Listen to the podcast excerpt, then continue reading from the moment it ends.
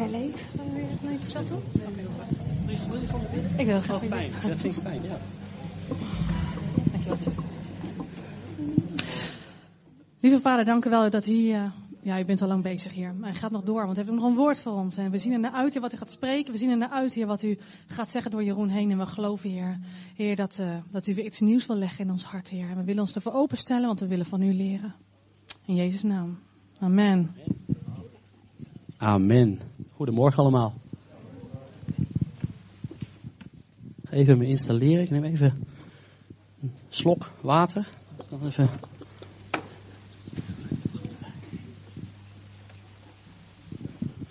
Even kijken, ik heb hier. Oh, hoe werkt dit?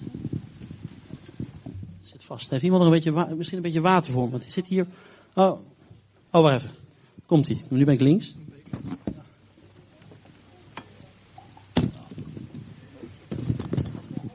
Het is geregeld, ja hoor. Zo, even een slokje water. Proost, uw gezondheid.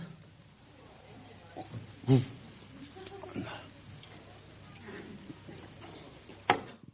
Zo.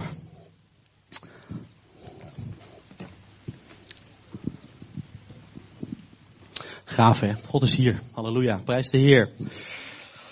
Ah, ik vind het altijd fijn en een voorrecht om hier voor me te mogen staan, om Gods woord te mogen delen. En eh, ik vind het ook spannend, maar toch ook fijn. En eh, ik wil met jullie bidden. Ik wil u vragen om eh, eerst even tegen je buurman of buurvrouw te zeggen. Niet jij, maar God. En dan mag je nu even aan de buurman of buurvrouw hetzelfde zeggen die zich afgewezen voelde omdat je de linkerkant of de rechterkant koos. Dus niet jij, maar God. Martin, noteer maar. De preek heet vandaag niet jullie, maar God. Vader, in de naam van Jezus Christus. U bent de Almachtige God. U bent de God die de hemel en de aarde en de zee en alles wat erin geschapen heeft, alles wat erin is, geschapen heeft. U bent onze maker, u bent onze schepper. U bent het begin en het einde. U heeft uw leven, ons leven, in uw hand. Heer, we willen danken. Heer, dat we hier mogen zijn vandaag. We willen u danken dat u het bent die ons geroepen heeft. Ik wil u danken, Heer, dat u zoveel van ons houdt. Dat u ons niet los wil laten. Amen. Ik wil, eh, van de week was ik bij eh, de Bijbelmarathon. En eh, dat was hartstikke gaaf. We waren de zondag met de jeugd. En ik dacht, weet je wat, dat gaan we vandaag ook doen. Dus Marloes, wil je de teksten op de beamer zetten? We gaan gewoon even, even, even wat Bijbel lezen. Het was zo fijn om, eh, om daar te zijn. Het was echt een, ja, God was er gewoon krachtig aanwezig. Dus ik ga gewoon wat teksten, de teksten die ik vandaag ga behandelen, wil ik gewoon eerst even met jullie eh, even voorlezen. De eerste is Romeinen 8 vers 28.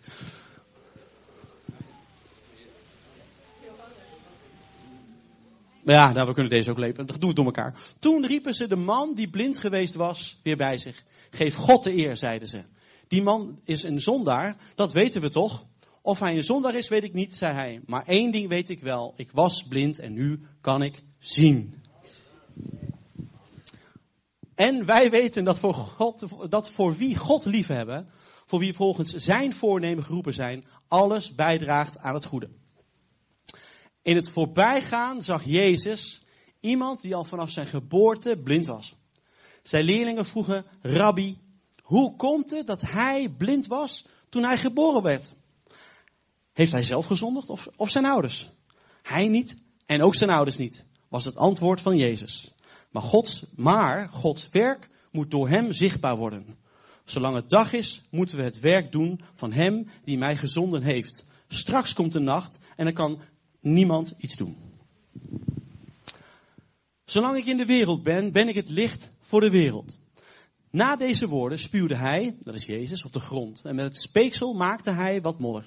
Hij streek die op de ogen van de blinde en zei tegen hem, ga naar het badhuis van Siloam en was u daar. Siloam is in onze taal gezondene. De man ging weg, waste zich en toen hij terugkwam kon hij zien. Zijn buren en de mensen die hem kenden als bedelaar zeiden, is dat niet die man die altijd zat te bedelen?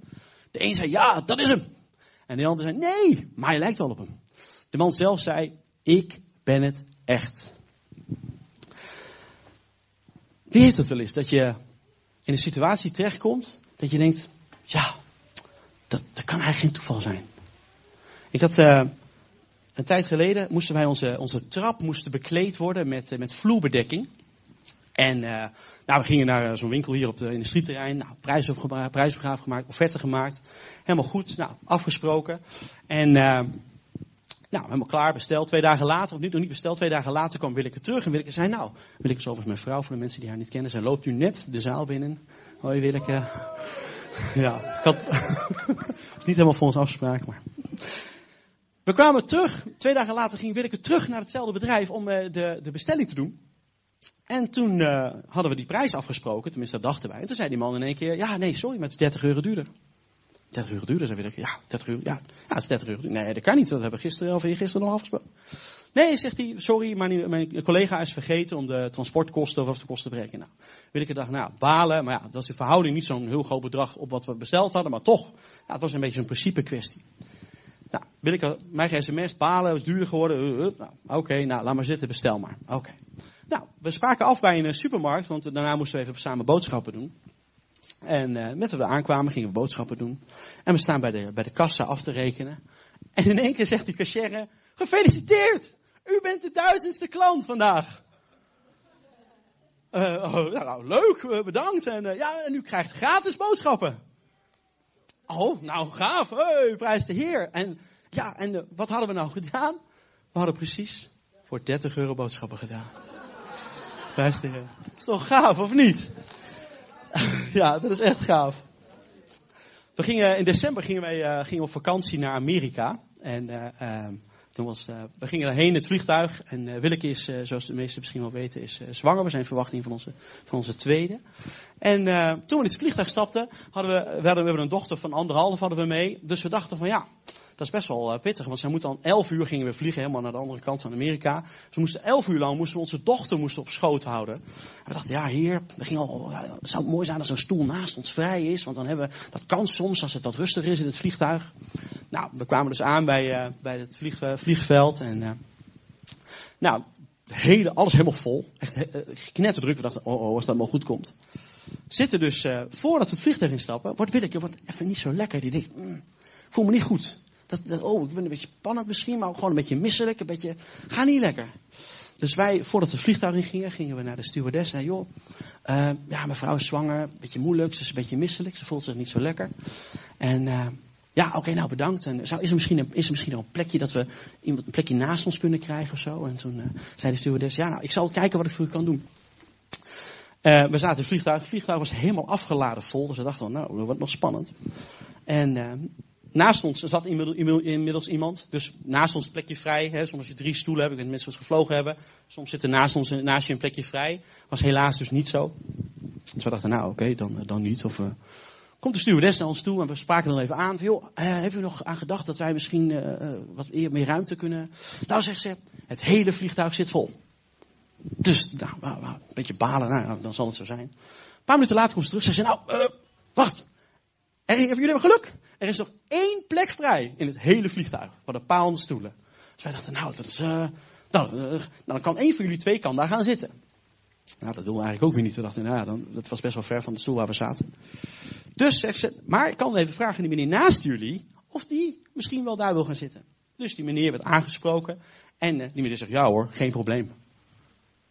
En die meneer ging zo daar zitten, hadden we dus gewoon een plekje naast ons vrij. Gaaf toch? Ik weet, ik weet niet, dat is het prijsje. Dat zijn toch, hè, dat zijn toch is, is dat toeval of niet? Ik weet niet, hè? Voor mij, ja. Terugweg, ook gaaf. We gaan terug weer. Dus wij dachten, nou hier gaan we weer bidden. Als er hoeft maar één plek vrij te zijn in het hele vliegtuig. Want dan hebben we weer een plaatsje naast ons vrij. Komen eraan. Hele vliegtuig vol. Dus we dachten, oh oh. Nou, we zaten al in die lobby daar voorin. Helemaal vol. En uh, voordat we daar binnen gingen, was er al iets vreemds aan de hand. We checkten in, we moesten dan uh, digitaal in Amerika, moesten, moesten het online doen of zo. Heel verhaal, lukte allemaal niet. Nou, moeilijk, moeilijk. Wij bij de balie, mijn vrouw was heel zagrijnig. En in één keer zag Willeke, ja, we hadden toch stoel 45 en niet stoel 17? Ik zei, ja, ja, ja, ja. Oh, dan moest even terug. Nou ja, het is al een gezeur geweest. Dat zijn wel twee stoelen naast elkaar. Weet je wat? Dan, dan is het anders. Dan is het niet anders. Dan zitten we gewoon naast elkaar op een andere plek. Komen dus in die lobby wat helemaal vol is. Horen we allemaal mensen zeggen, moes. Ja, uh, stoel veranderen, stoel wijzigen, stoelcheck. Wij dachten, ja, ja, wij, wij zitten eigenlijk ook niet goed. Maar die rijden, er stond wel honderd man. Ik denk, ja, we gaan daar niet in de rij staan. We zitten naast elkaar. En ik vind het wel best, joh. Oké, nou, we stappen het vliegtuig in. Gaan naar rechts, want daar hoorden we, dachten we, nou, daar moeten we heen. We naar de economy class. We zoeken en zoeken. En we komen eraan en de stewardess zegt ook, ja, je moet hier naar rechts. Of voor haar was het links. Moesten erheen. Nou, we zoeken naar die stoel, die plek. Nergens dat nummer te vinden. Dus wij weer terug. Ja, zegt hij, uh, wij mevrouw, uh, we hebben deze stoel, maar... Uh, oh, mevrouw, meneer, u moet niet naar rechts, u moet naar de comfort, u bent nu naar de luxe klasse, moet u. U zit op bij de, de luxe plek waar het heel rustig is met meer beenruimte. Ja, dank u toch? toch? Dus ze zaten gewoon op een luxe stuk, hebben we niet voorbij betaald. En het gave was ook nog, dat God gewoon liet zien. Want er was namelijk een meneer, we zaten een beetje achterin, er kwam een meneer uit de, uit, de economy class. Weet je wat, de gewone, die mensen die daar dan gewoon zitten, weet je wel.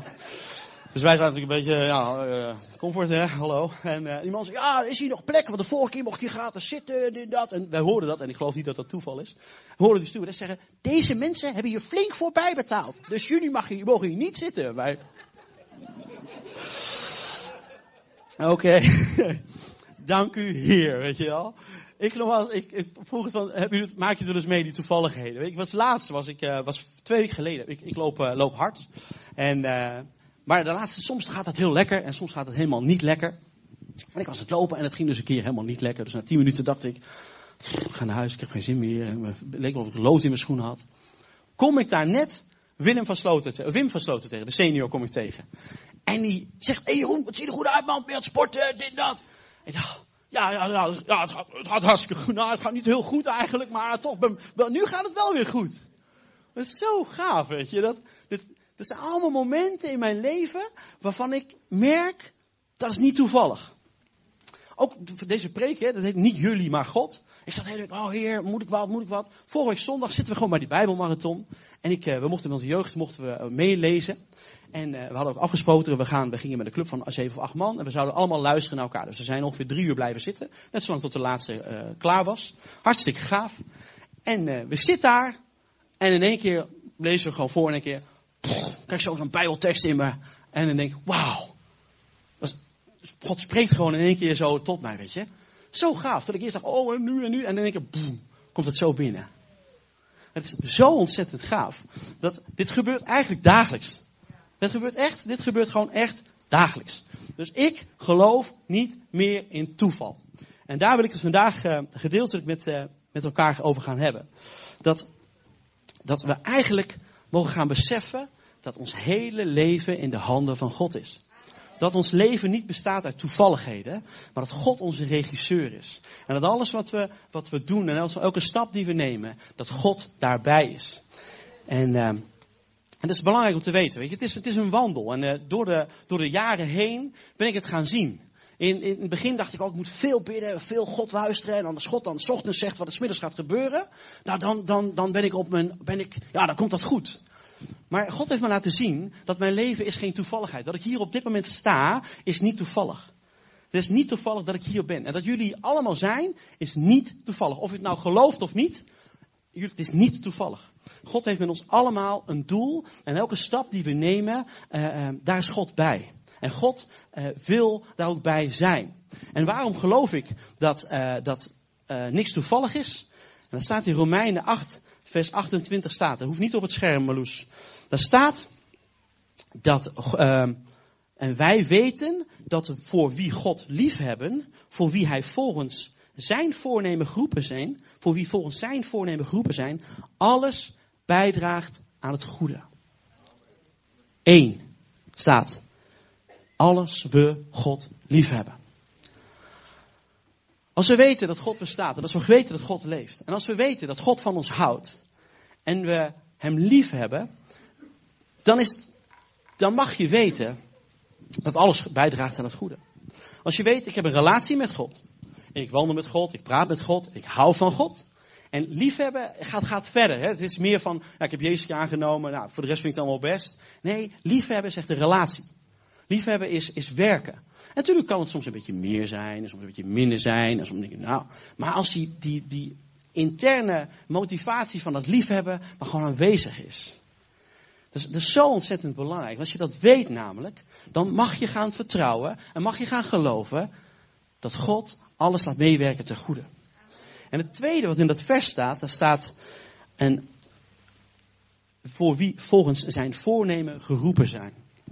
De hele tijd heb ik gedacht, oké, Heer, uh, ik ben, uh, ben Jeroen, ik ben uh, misschien wel geroepen. Nu heb ik het voorrecht ge gehad dat Jezus persoonlijk mijn naam riep toen ik tot geloof ben gekomen. Maar echt, ben ik geroepen? Dat geroepen. Ja, ik bedoel, Christian Tan, dat is onze voorganger. Gaat, dat, dat is, hij is geroepen, weet je wel. Dit zijn we die gasten. En als ik die grote sprekers op internet zie, die, ja, die hebben een, een roeping op hun leven. Dus ja, zij weten, ja, als, als alles wat zij doen, dat is goed. Want zij, zij hebben een roeping op hun leven. Maar lieve mensen, ik wil jullie bemoedigen. Dat iedereen een roeping heeft, maar ook geroepen is. Dat we mogen beseffen dat als jij op dit moment, of u, gelooft in God, gelooft in Jezus, en gelooft dat Hij voor je zonde gestorven is, aan het kruis is gegaan, naar het brood is opgestaan en naar de hemel is gegeven. Als je dat gelooft, dan ben je geroepen. En of je nou een dikke, vette uh, getuigenis hebt, dat God je uit de put heeft getrokken, zoals bij mij, en wow, met, uh, dat kaart nodig was. Of dat je gewoon als kind opgegroeid bent met het geloof en naar de kerk bent gegaan en de Bijbel bent gelezen en op een moment dacht, ja, nee, God bestaat. Dan ben je toch geroepen. En als je in dat besef leeft, ga je anders kijken. Want dat betekent dat alles wat er gebeurt in je leven, alles, hier staat namelijk, alles bijdraagt aan het goede. Dat is toch vet? Wie, uh, wie gelooft dat allemaal? Nou, dat is, nou, ik kan, uh, is de muziek? Dan kunnen we gaan? Nee. Alles bijdraagt aan het goede.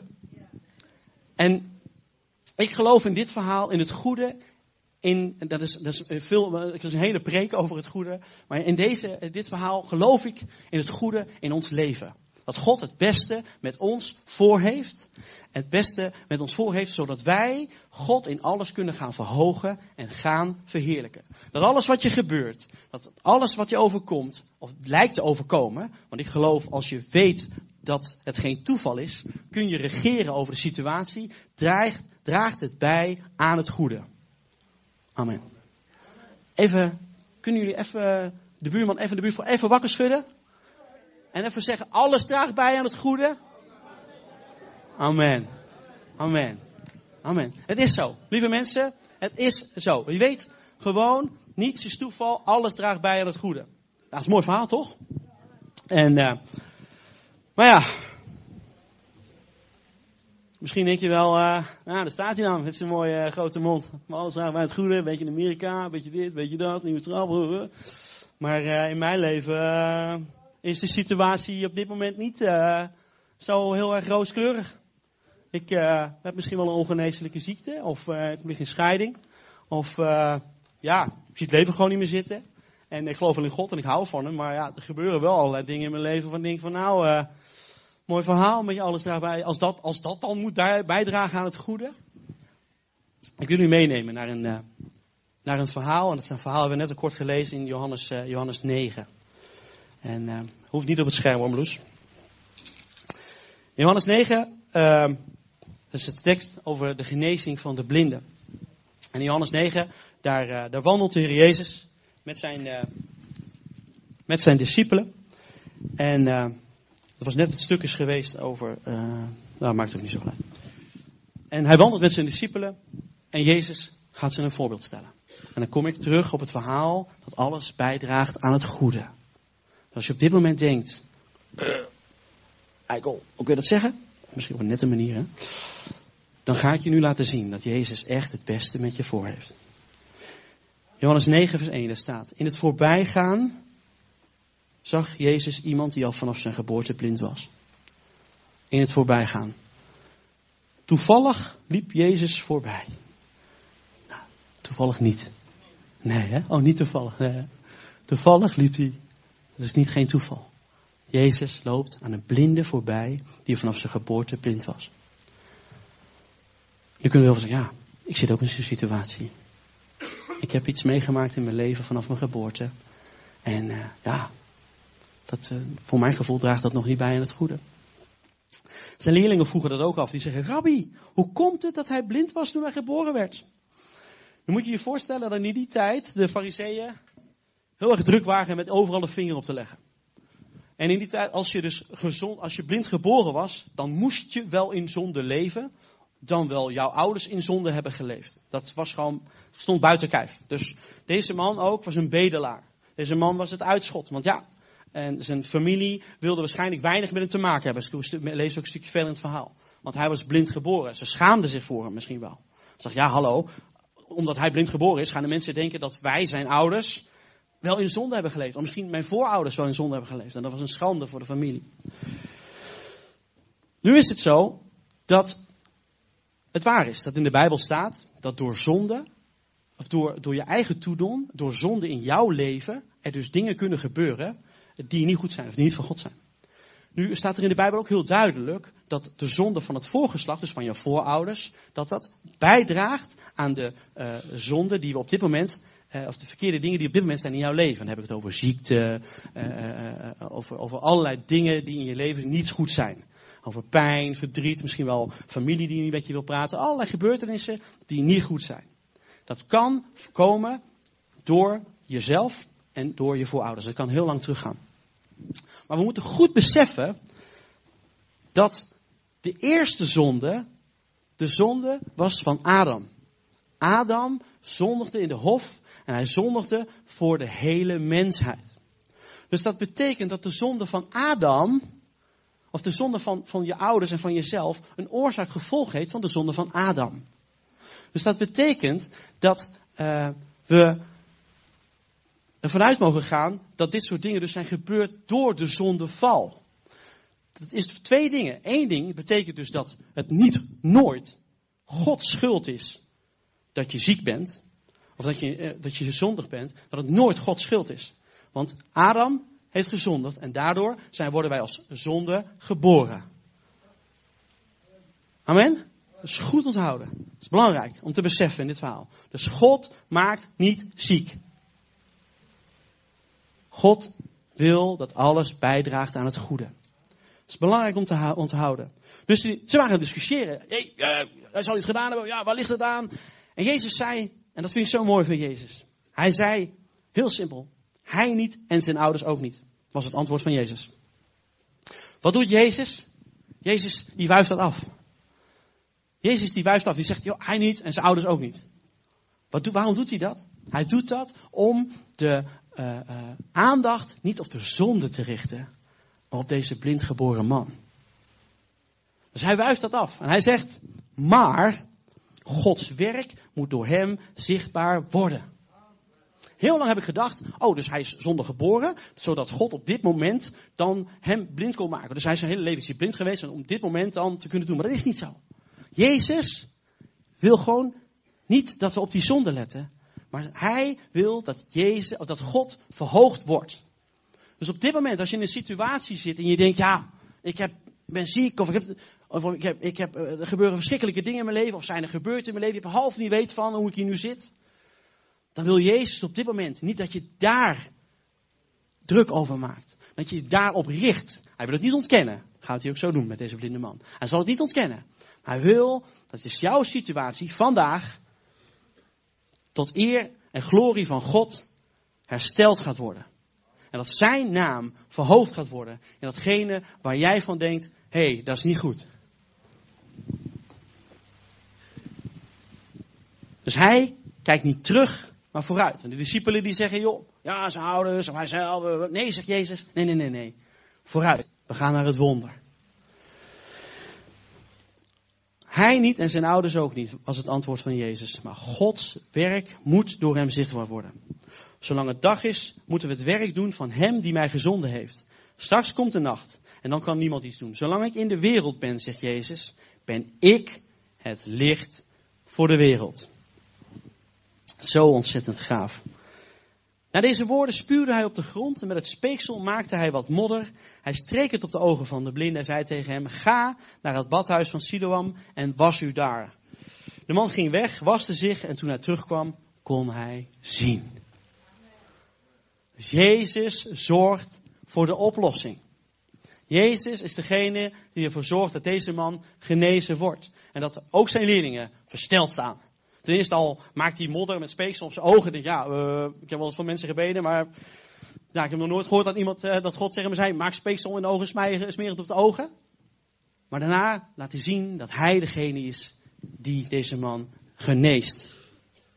En dan ontstaat er eigenlijk een hele, een, uh, een hele discussie in dit verhaal. Als je dat uh, verder wil lezen, dan komt er zo een stukje op. Dan zou je door kunnen lezen over, over de zonde en over hoe dat nou precies zit. En of Jezus nou wel de God is en of hij niet God is. En waarom hij wel kan genezen. En heel verhaal. Maar uh, wat ik zo bijzonder ook van dit verhaal vind, is dat deze man blind geboren is. En als we dat geestelijk gaan kijken, dan is deze man geboren en op een niet-christelijke achtergrond. Als we naar deze tijd halen. Ik ben zelf ben ik ook blind geboren. Zijn er misschien meer mensen die blind, blind geboren zijn? Die, die niet opgegroeid zijn met God. En misschien op dit moment zie je God wel helemaal niet. God kijkt naar je om. God wil het beste voor je. En hij wil je blinde ogen openmaken. Wat gebeurt er namelijk met deze man? Deze blinde man wordt genezen. En deze blinde man die uh, raakt in een discussie verward. Hij komt, uh, wat gebeurt er? Ik zal een stukje verder lezen. Uh, zijn buren en mensen die hem kenden als bedelaar zeiden, is dat niet een man die altijd zat te bedelen? De een zei ja, die is het. En de ander nee. Ik, maar hij lijkt er wel op. De man zelf zei, ik ben het. Toen vroegen ze hoe zijn ogen open zijn, je ogen open gegaan. Hij zei, iemand die Jezus heet, maakte, wat, maakte wat modder, streek die op mijn ogen en zei, ga naar Siloam om u te wassen. Ik ging erheen en toen ik me gewassen had, kon ik zien. Ze vroegen, waar is die man? Dat weet ik niet. Toen namen ze de man die blind was geweest mee naar de fariseeën. En de dag dat Jezus modder maakte, gemaakt had was, en zijn ogen geopend had, was namelijk een Sabbat. Nou, het hele verhaal gaan ze verder. En, uh, maar de Joden die wilden niet geloven dat hij blind geweest was en nu kon zien. Dus ze riepen zijn ouders erbij. En uh, zijn ouders die zeiden, ja, vraag hem zelf maar. Want ze waren bang dat als zij zouden zeggen dat hij blind was, dat ze de synagoge uitgezet zou worden. En, um, en toen riepen ze de man zelf bij. Toen riepen ze de man die blind geweest was weer bij zich. Geef God de eer, zeiden ze. En die man is een zondaar. Dat weten we toch? Of hij een zondaar is, weet ik niet, zei de blinde man. Maar één ding weet ik wel. Ik was blind en nu kan ik zien. En daar wil ik je vandaag ook mee bemoedigen. Dat als je vandaag hier in deze dienst bent en denkt, hé, hey, er klopt iets in mijn hart. Ik, ik weet ik zit hier een beetje onrustig. Ik heb het idee dat het hier heel fijn is. Ik ervaar misschien wel iets wat je normaal nooit hebt meegemaakt. Dan is het God die jou zichzelf aan hem wil openbaren. Zei dat goed? Jou zichzelf aan hem wil. Dat zei ik niet goed, hè? Hij wil zichzelf aan jou openbaren. Amen. Toen ik het zei, dacht ik. Uh... En dat is wat God wil. En daarom geloof ik dat we vandaag hier niet toevallig zitten. God wil zichzelf aan jou laten zien. Door de aanbidding heen, door het woord heen, door de mensen heen. Dus ik wil je echt vragen, en ik ga u ook bidden. Vader, in de naam van Jezus Christus, opent u de ogen en de oren van de, onze harten. In Jezus' naam. En laat u Show yourself. U laat u zichzelf zien aan deze mensen op dit moment in Jezus' naam. Want het verhaal gaat namelijk verder. Deze blinde man die zegt, ja, Jezus heeft mij genezen. En deze blinde man die uh, riskeert daarmee om uit de synagoge geschopt te worden. En dat gebeurt uiteindelijk ook. Ze zeggen van, als die man niet van God kwam, uh, even kijken hoor. Toen riepen ze, jij, sinds je geboorte een en al zonde, wil jij ons de les lezen? En ze joegen die man weg. Dus die man ging vertellen, hey, Jezus heeft me genezen. De mensen uit de synagoge zeiden, joh, er klopt niks van, eruit. En dan komt het verhaal. En ze joegen hem weg. En Jezus hoorde dat. En zocht hem op. Dus als je hier vandaag bent, op dit moment. Ga, ga erover door ik weet niet waarom, ik was niet helemaal voorbereid, maar Jezus zoekt jou op. ogenschijnlijk denk je, nu op dit moment ben ik hier gekomen. Ja, ik ben toch meegevraagd in iemand. En uh, die zei, kom eens een keer mee. En zit je hier voor de eerste keer, ken je God helemaal niet. Misschien wel, of een tijdje weg geweest bij God. Of ben je op zoek naar een plek waar je uh, samen God kan zoeken. Dan is dit vandaag niet toevallig. Want hij zoekt je op. En hij gebruikt zijn lichaamsdelen om mens, mensen bij hem te brengen. Zodat hij jou kan vinden. Op de plek, en dat is de kerk, waar je mag zijn vandaag. En het is zo gaaf dat Jezus deze man opzocht en hij vroeg aan hem, gelooft u in de mensenzoon? Als ik wist wie het was hier, zou ik in hem geloven, zei hij. U kijkt naar hem en u spreekt met hem, zei Jezus. Toen zei de man, ik geloof. En hij boog zich voor Jezus neer. Jezus zei, ik ben in de wereld gekomen om het oordeel te vellen. En dan zullen zij die niet zien, zien. En zij die zien, zullen blind worden. Ik heb het nu vandaag over de mensen die niet zien. God, Jezus wil. Wil. Hij is op zoek naar jou. En hij wil dat je vandaag gaat beseffen dat hij van je houdt. Dat hij om je geeft. Dat voor de, dat de aarde gemaakt was, dat hij al wist dat je zou gaan bestaan op deze plek. God wil je helpen. Hij wil je genezen. Hij wil je eh, tot steun zijn. Als je op dit moment pijn of verdriet hebt, in wat, welke situatie ook zit, waar je denkt, daar kom ik niet uit. Hij is er vandaag om jou te helpen. Zeven jaar geleden wandelde ik hier deze kerk in. De mensen die me kennen hebben het vaker gehoord. Ik wandelde deze kerk in. Niet toevallig. Een, een week ervoor was, waren twee mensen, die, iemand sprak me aan over de Bijbel. En toevallig kwam iemand aangefietst op hetzelfde moment. Toevallig. En begon over God te vertellen. En die week daarna zat ik hier in de kerk. Ik was blind geboren. Ik wist niks van God. Ik wist niks van de Bijbel. Ik wist niks van het kruis. Ik wist helemaal niets ervan. Ik wist niet eens dat ik een zondig mens was. Ik wist wel dat er iets niet klopt in mijn leven. Ik was op zoek. En ik kwam hier binnen. En er was zoveel liefde. En zoveel echtheid. En zoveel puurheid. Dat ik daarna nooit meer ben weg geweest. Elke zondag, of zoveel mogelijk, ben ik hier gekomen. Dat is vanaf 6,5, 7 jaar geleden. En ik wil je ook vandaag bemoedigen. Als je vandaag binnen bent gekomen en denkt, joh, geen idee. Maar er is hier iets. Dan wil ik je echt vragen en wil ik je echt aandringen. Om te beseffen dat je nu op dit moment hier niet toevallig zit. God een plan met je heeft. En dat Hij naar jou op zoek is. Amen. Zijn er op dit moment mensen, of is er misschien iemand die zegt, joh, volgens mij heeft hij het over mij. Je hoeft niet gelijk je hand te steken of iets, maar denk goed na. We gaan straks gaan we een oproep doen gaan we vragen of je naar voren wil komen. En als je dan denkt, hé, hey, ik, ik ben die persoon. Ik, ik, heb, ik heb dat, ik heb dat, ik, ik, ja, ik heb, ik, heb, ik heb het idee dat, dat God naar me op zoek is, nu dat zo vertelt. Dan wil ik je echt aandringen om te komen. Zit je misschien op dit moment in een situatie, dat je denkt, ja, wat een verhaal joh. Dus, dus je leven, alles wat er gebeurt in je leven, dat is niet, dat hoeft niet, is geen toeval. Zelfs de nare dingen in mijn leven komt, is niet toevallig. Maar dat komt eigenlijk doordat er ooit een fout is gemaakt iemand. En, en, en een zonde is geweest. En, en, en, dat, nu, dat, we, ja, dat er nu dus dingen gebeuren in mijn leven. Dat dat niet eens eigenlijk altijd mijn schuld is. Misschien zit je nu in een situatie. Heb je God lief? En weet je dat je geroepen bent.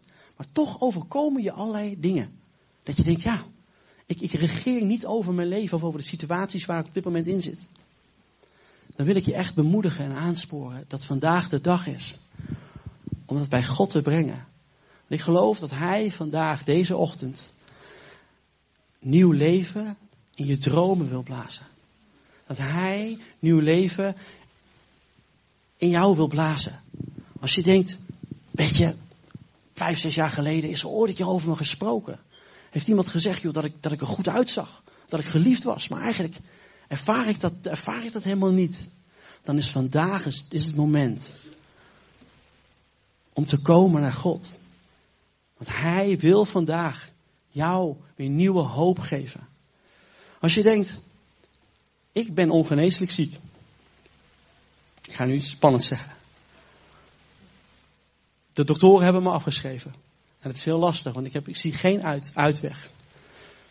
God heeft tot me gesproken gisteravond. dat er iemand zou zijn vanavond met, met best wel iets heftigs. En uh, ik vond het heel spannend om te gaan delen, maar ik heb echt het idee dat iemand zit, of iemand die kent, die iets met longkanker te maken heeft. Dat die persoon denkt, ik, ja, ik zie geen uitweg meer. Als je die persoon bent, iemand kent of je, of je bent die persoon, mag je nu komen, mag ook na de dienst komen. Wil ik echt voor je bidden. Want ik geloof dat God je gaat genezen. Ik geloof dat God je de ogen gaat openen en dat Hij gaat laten zien dat Hij de geneesheer is. Dus denk goed na, als je dat bent, dit is je kans. Nogmaals, God is groot en heeft meer kansen. Maar ik geloof echt dat God specifiek dat vandaag voor iemand heeft. Denk je nou op dit moment nogmaals. Wat een verhaal. Die gast die staat daar, maakt allerlei dingen mee. Niks is meer toeval. Alles is geweldig. Ja, dat is het ook. Maar jij ervaart dat niet. Dan wil ik je echt uitnodigen om te komen. Want God wil je vandaag echt dat geloof gaan geven.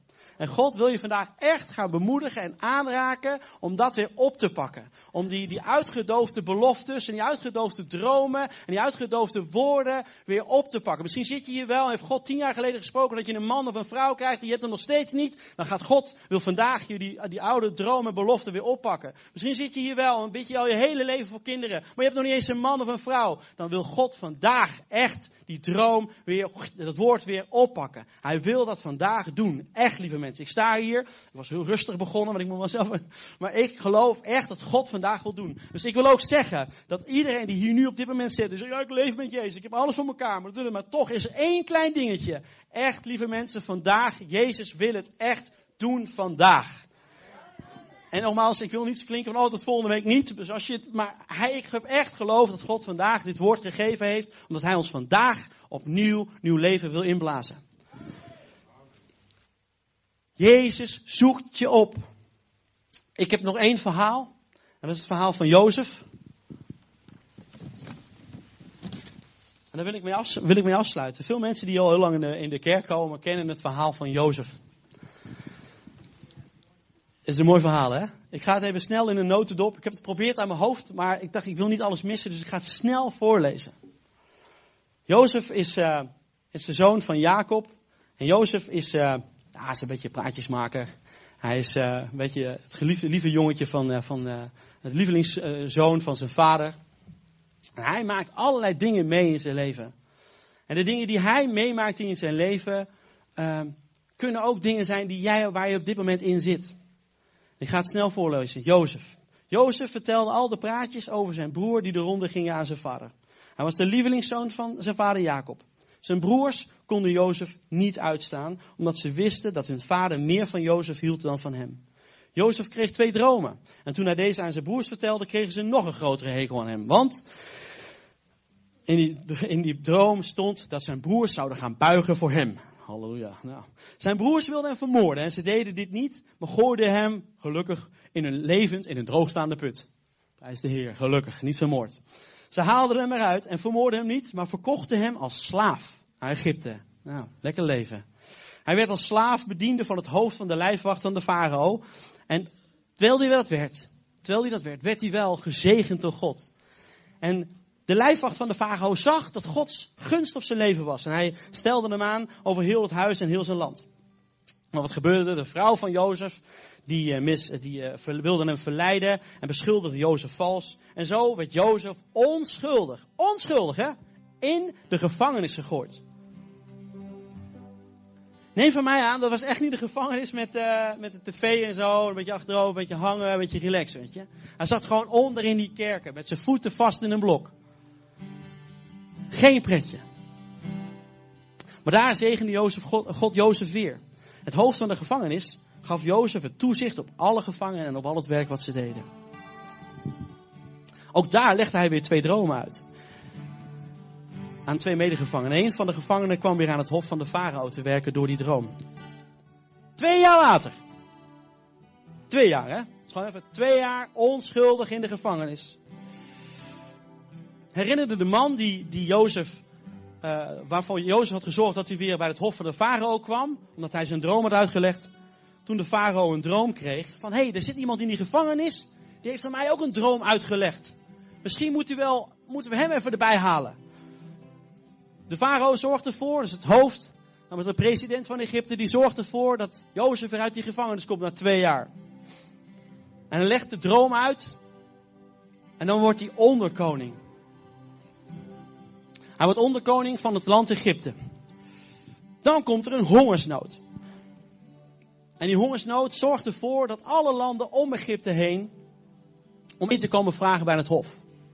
Nu was de droom van Jozef van de farao dat zij moesten zorgen voor een voorraad. Dus die Jozef heeft de afgelopen jaren gezorgd dat er flinke voorraad was. Zodat zij hun eigen volk en al de mensen in de landen eromheen konden voeden. Dat is een mooi beeld van God.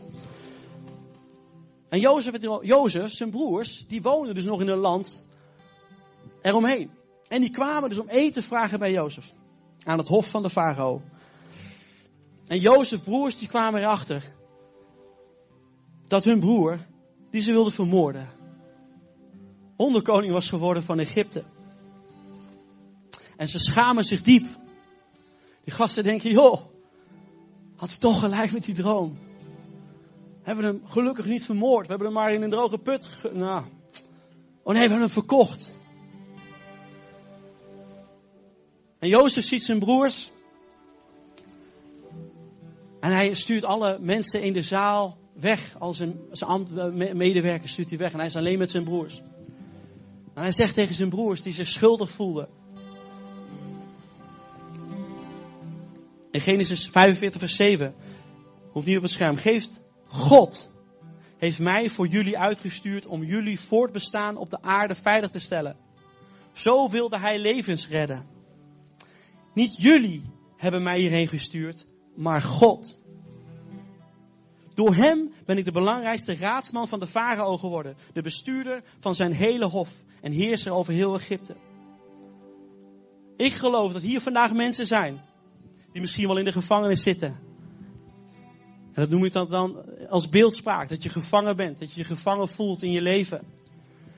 Misschien voel je je wel een slaaf van, van, van gewoontes of van, van mensen die een bepaalde druk op je leggen. Misschien denk je wel, ja, maar de situatie waar ik in zit is uitzichtloos. Ik wil zeggen, vandaag, niet jullie, maar God heeft je leven in zijn hand. Maar als je op dit moment denkt, ik zie die situatie niet zitten, ik zie het helemaal niet, wat ik net al zei, wil ik zo voor jullie gaan bidden. En wil ik je uitnodigen om naar voren te komen. Heeft God je dus een droom gegeven, of een profetie of een woord waarvan je denkt, joh, volgens mij klopt het een aantal jaar geleden heb ik wat gehoord, maar ik ben het helemaal weer vergeten. Of ik zie het helemaal niet. Kom zo naar voren en laat voor je bidden. Ik wil de bidders uitnodigen om te komen. Denk je van, ja maar ik zie Gods hand echt niet in die situaties. En ik vind het knap van Jozef dat hij dat kan, maar ja, ik, ik kan het echt niet. Jozef was gewoon een mens zoals u en ik. Door zijn hulp van God en zijn focus op Jezus, zijn focus op God, kon hij uiteindelijk tegen zijn broers zeggen, niet jullie hebben me heen gestuurd, maar God. Lieve mensen, ik wil vragen om te gaan staan.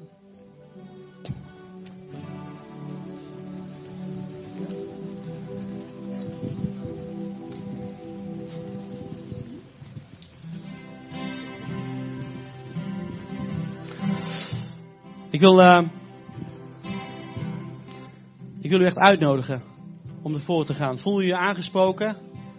En denk je, ja, hij heeft gelijk. Ik, ik ervaar het in mijn leven of ik ervaar het niet in mijn leven. En ik zou het zo graag anders zien. Dan wil ik je echt uitdagen om te komen. Het is spannend, weet je. Misschien zie je, zit je al, eh, kom je net in de kerk voor het eerst en denk je, oh, wat zullen die mensen niet van me denken? Misschien kom je al jaren in deze kerk en denk je, wat zullen de mensen wel niet van me denken? Lieve mensen, focus je op God. Het gaat niet om de mensen, niet jullie, maar God, daar gaat het om.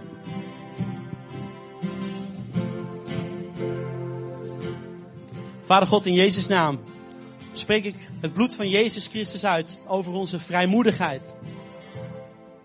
Om naar U toe te komen. Hier om naar voren te gaan. En om onze weggestopte woorden, onze profetieën over ons leven, onze hoop, onze verloren hoop. Om ons ongeloof, ons weggestopte geloof, weer nieuw leven in te blazen. Vader God in Jezus' naam, dank u wel. Heer, en ik geloof dat u het vandaag gaat doen. Ik geloof echt dat u vandaag nieuw leven gaat geven. Ook mensen die vandaag hier zijn en denken, ik geloof niet in die God. Ik ken hem niet. Ik wil je uitdagen om naar voren te gaan.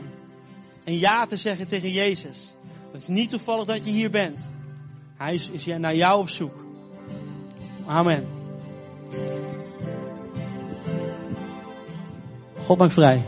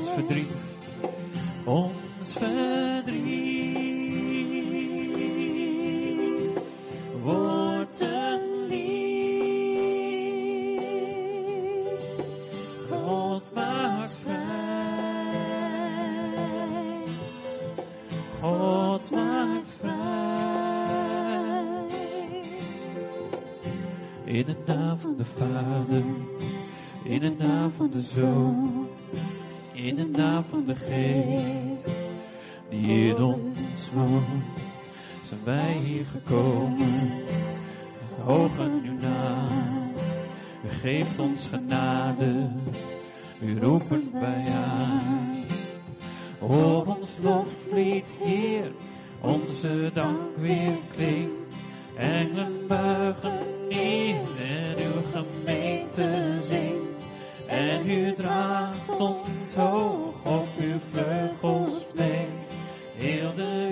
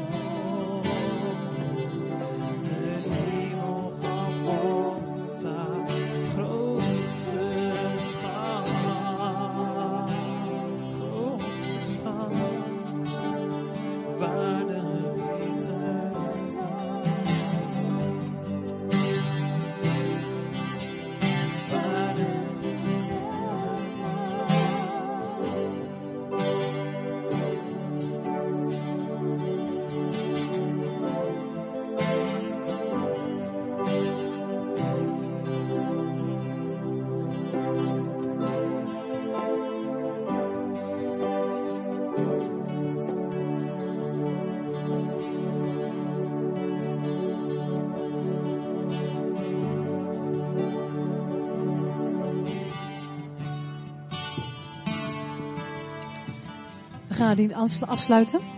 Maar eh, we hebben nog tijd en de bidders die, eh, zijn nog aan het bidden. En als je nog wel naar voren wil komen, dan is daar nog steeds ruimte voor. Maar voor iedereen die wil gaan, dan eh, wil ik de dienst nu gaan afsluiten. Vader, dank u wel, Heer. Dat u nu stopt op dit moment, maar dat u gewoon doorgaat. Dat uw liefde niet ophoudt. Heer, dat u naar ons blijft zoeken. Heer, en dat u van ons blijft houden. Dank u wel dat u de komende week met ons mee zult gaan. Heer, en dat u niets aan het toeval zal overlaten. Dank u wel, Heer, dat u altijd dezelfde blijft. En dat u met ons mee zult gaan. Dank u wel, Heer. Zegen ons onderweg. In de naam van Jezus. Amen. Hele goede zondag. Zoek maar Carol bij de koffie. En als je nog even wilt blijven zitten, uh, om, voor gebed of gewoon blijven zitten, heb je nog tijd, heb je nog ruimte. Dus voel je vrij. Gij, wil je nog met ons een, uh, een lied zingen? 730. Fijne zondag voor, voor iedereen. Deze vrede leeft in mij. Oh, wanneer mijn afscheid komt, als een anker voor mijn ziel. Want ik weet, het is Jezus, Hij overwon. En het graf is overman. De zegen